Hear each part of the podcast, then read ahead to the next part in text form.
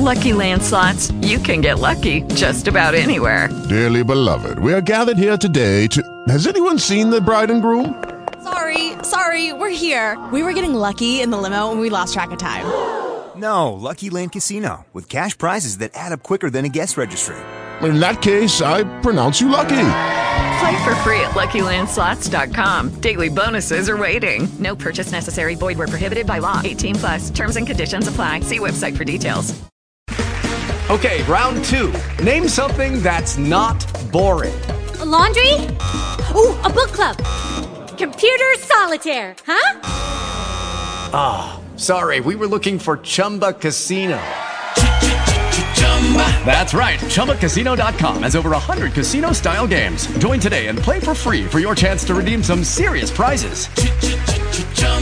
ChumbaCasino.com. No purchase necessary. Full prohibited by law. 18 plus terms and conditions apply. See website for details. Now, fellow, fare thee well. Gone, sir. Farewell.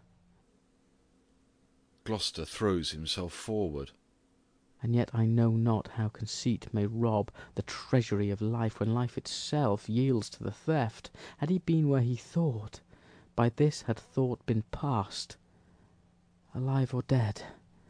Ho you, sir! Friend! Hear you, sir! Speak!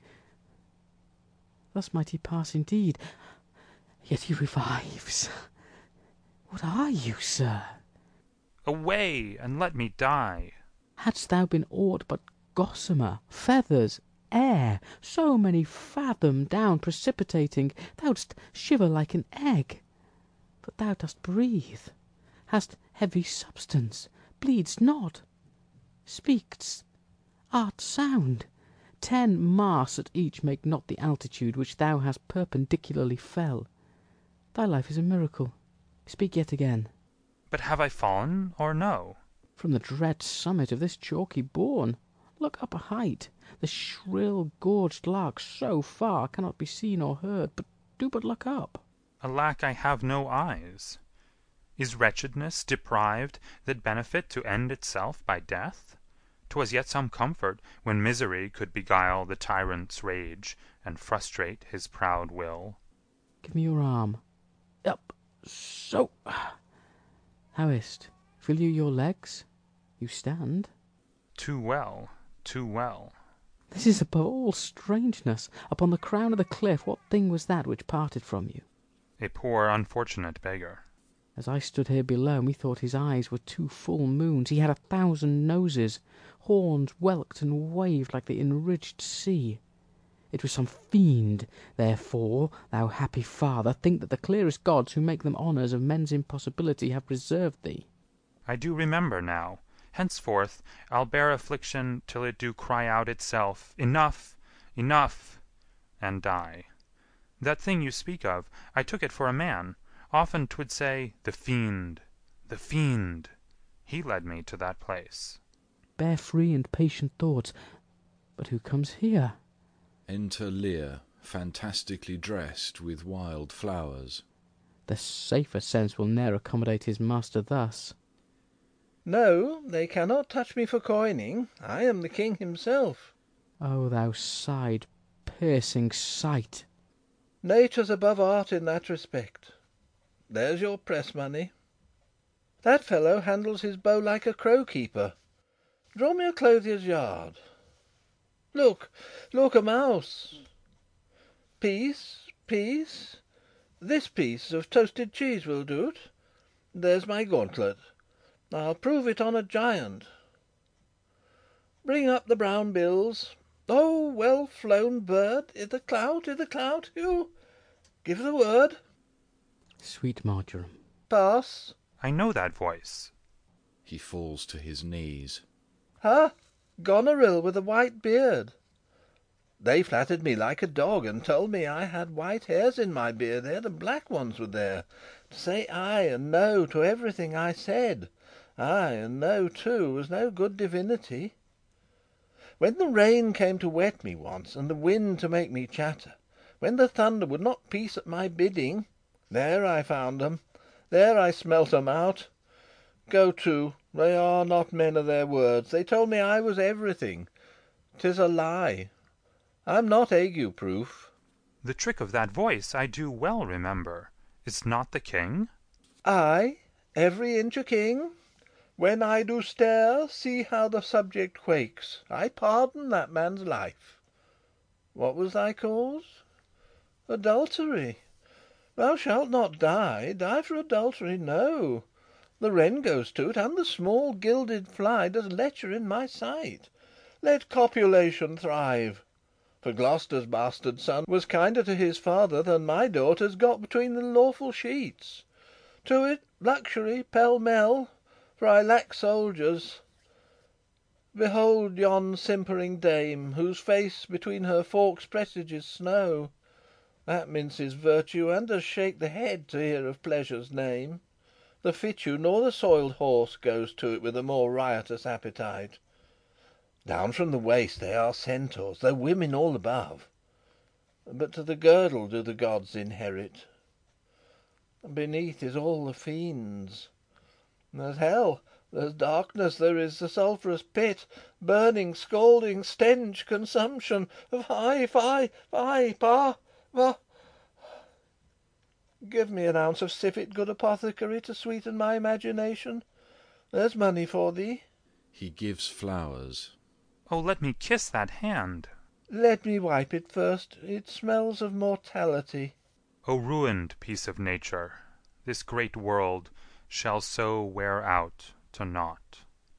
Dost thou know me? I remember thine eyes well enough. Dost thou squiny at me? No, do thy worst, blind Cupid. I'll not love. Read thou this challenge. Mark but the penning of it. Were all the letters suns, I could not see one. I would not take this from report. It is, and my heart breaks at it. Read. What with the case of eyes? Oh, ho! Are you there with me? No eyes in your head, nor no money in your purse? Your eyes are in a heavy case, Your purse in a light; yet you see how this world goes. I see it feelingly. What! art mad? A man may see how the world goes with no eyes. Look with thine ears. See how yon Justice Rails upon yon simple thief. Hark! in thine ear. Change places. And, handy dandy, Which is the Justice, which is the thief? Thou hast seen a farmer's dog bark at a beggar? Ay, sir. And the creature run from the cur? There thou mightst behold the great image of authority. A dog's obeyed in office. Thou rascal beadle, hold thy bloody hand! Why dost thou lash that whore? Strike thine own back. Thou hotly lusted to use her in that kind for which thou whipped her. The usurer hangs the cozener. Through tattered clothes small vices do appear.